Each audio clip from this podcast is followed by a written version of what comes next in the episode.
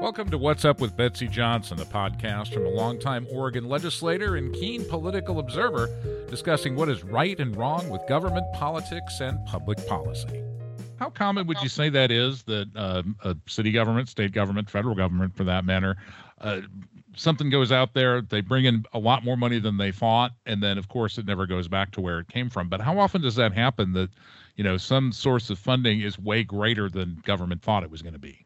Oh, I, I, think it happens all the time, including our very interesting tax structure in the state that it results in the kicker that if uh, the state raises more than 2% in anticipated revenues, that it needs to be returned to the voters. And there are any number of political people that want to grab that money and keep it. Uh, it now amounts to about $5 billion. And they want to want to keep it for state purposes. Um, the kicker is in the Oregon Constitution, and I think it has very little chance of um, being modified by the voters because, frankly, the voters want that money back. Um, albeit the state and I mean elected officials can think up 27 jillion reasons to spend it on other stuff, but I think as Oregonians get more and more pissed off at the high taxes and the lack of discernible positive outcomes like i'm paying all of these taxes and there's no shortage of tents on my block that i just don't see um, there being a big rollback of of the kicker or, or um, the kicker. People want it back. They don't trust government to spend it. Well and, and they've changed it. It used to be you got a check from the state government and yeah right about at christmas time Yep, yep, right about Christmas time. And I think that was the intent, trying to give people some money back so they'd pump it back into the economy or whatever. Now, granted, you can choose not to take your kicker and give it to schools or whatever you want to do. Apparently, that's not good enough, though. They really want to put it in law that you don't get this money. It's going back to us because we know better how to spend it than you do. That is correct. And I don't think Oregonians are going to buy that. So, one other thing I wanted to chat about maybe briefly because I don't know what your level of knowledge on it is, but the corporate activities tax uh, that was passed while you were still in the legislature, not with your yes vote though, as I recall. Um, but anyway, this corporate activity tax is was basically a sales tax, and it's still going on, right? Let me correct you. I did vote yes, and it was the worst vote I cast in my entire legislative career because it was predicated on things that weren't true. I was promised genuine PERS reform. This is the Public Employee Retirement System reform if the corporate activity tax passed. And um, I thought that that was a decent trade off. We have a $26 billion, we did when I was in the legislature, liability within our public employees retirement system. And so I got my arm twisted really, really, really hard. And I made a pretty snarly speech on the floor saying that I was voting for the cat with great trepidation, but I thought that the the, the trade off on doing some significant PERS reform was worth it. Be that as it may, the education establishment, education industry, came to the legislature and said, pass this corporate activity tax and we'll never be back again. A billion dollars a year. We'll never be back again. And then in the last legislative session, it was give us $10.3 billion in funding for education and we'll never be back again. Well, the CAT wasn't enough. The 10.3 that the legislature appropriated, I wasn't there then, wasn't enough. The Portland teachers are out on strike. I mean, the education establishment ostensibly says, give us all the money and we'll give you back the change. And I think this teacher strike in Portland has opened up a lot of people's eyes to what a what a substandard product Oregonians are getting for the massive amount of money that we shovel into um, education. And um, the the strike has left a lot of resentment and residual hard feelings and bad feelings. And the only people that really, really suffer are the kids anything special planned for the end of the year? Anything big coming up in 2024 we need to know about? Oh, tons big in 2024. I mean, as though it's not already underway in full swing. The election machine will crank up as soon as the Christmas lights come down. and you won't be able to turn on a TV anywhere and not see candidates at every level of government popping out into your living room begging for your votes. Um, this is going to be a brutal season. Uh, suffused with all of these various uh, indictments and charges and trials and um, the polls that say Oregon or the people nationally would prefer any other matchup than Biden Trump done again. Um, uh, the world on fire in at least two places, Ukraine and Israel.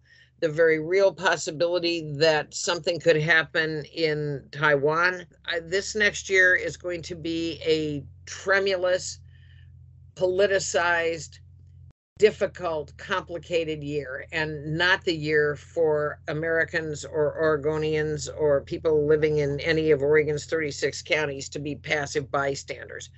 This is a clarion call for engagement and to be very um, uh, demanding of uh, people holding themselves for office. The whole governance structure in Portland is going to change, and I don't think for the better.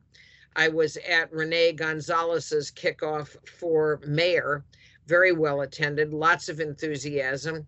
Um, he's running against another uh, very good city councilor by the name of Mingus Mapps. I'm not sure the two of them do each other or the city a favor by running against each other. Uh, I have seen the names of people popping up to run for city council, which is going to use a voting methodology heretofore untried in Oregon, ranked choice voting. And some of these people are the very people that brought you the problem. Jo Ann Hardesty and some of these people that were at ground zero in creating many of the problems experienced by Portland. Ms. Hardesty's defund the police, yay for Antifa um, you know, that, that sort of stuff. Uh, and these people want to come back into office. If you look at the slate of declared people so far, um, it's a lot of the people that laid the foundation for the decay of the beautiful city of roses. So uh, at at the municipal level in Portland, it's going to be an interesting race. We've already had one county commissioner drop out to run for an open congressional seat which doesn't happen very often. We have one Jayapal in Congress. Uh, this is her sister now running. Um, these races are going to crowd up dramatically before uh, the filing deadlines. And so it, this is not a time to be a passive bystander. This is a time to make sure you're registered to vote, you're paying attention, you're going to the public meetings, you're listening to the candidates, you're querying them hard on their positions, and you're looking around to see what they are espousing. And I'm going to give you one that I think is particularly odious and egregious. Our current district attorney, a guy named Mike Schmidt, who's running for reelection, uh, last week had a meeting with Chesa Boudin, who was the DA of San Francisco until he was recalled by the voters. Chesa Boudin is the child of two weather underground revolutionaries and cop killers. And he was there to campaign um, with Mike and for Mike. And a woman named Pamela Fitzsimmons has written a wonderful article that I want to make sure that we circulate on any of our sites that talks about just how odious uh, Chesa Boudin's parents were in the death of some uh, police officers and uh, and then their son elected the DA of San Francisco on a you know everybody shouldn't be in prison uh, they're not bad guys they're just misunderstood was recalled by his voters because san francisco has gone to hell.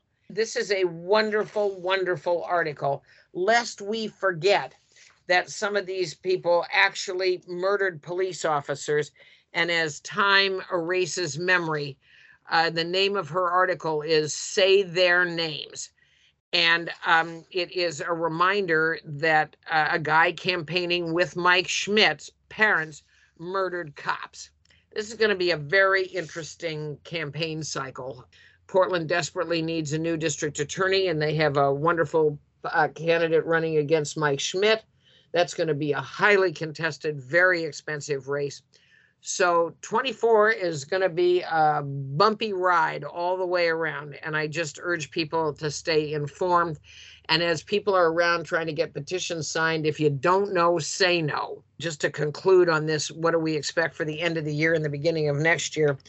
I, along with some other thoughtful people, are asking our legislature to uh, fix and reform ballot measure 110. That was another one of these ballot measures that um, was passed without people really looking under the hood to see what they were getting. And as a result, we have open drug use and death in the streets of Portland. We're trying to reform this ballot measure, not repeal it, but to reform it so that there are real consequences uh, for drug possession. And people that are mentally ill or heavy drug abusers, in my view, are not the best people to make decisions about their own health care.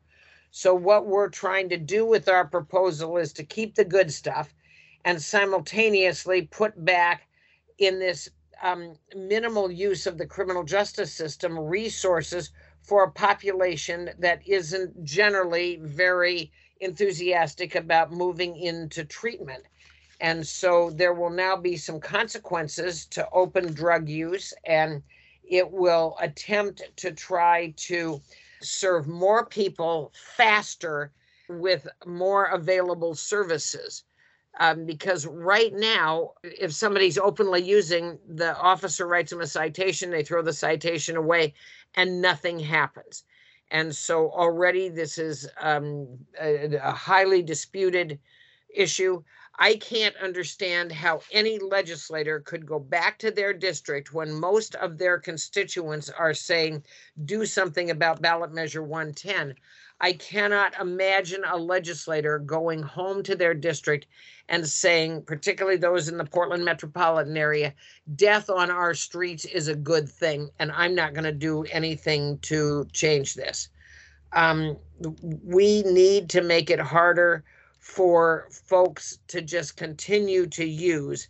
And we want to try to get people into services that will help them try to shake the, the burden of addiction and get them back to productive, safe lives. And when I say safe, particularly with the amount of infiltration of really lethal drugs into all sorts of other drugs. So you go out and you you buy um, an oxy and it turns out it's laced with fentanyl and you're just one pill away from death.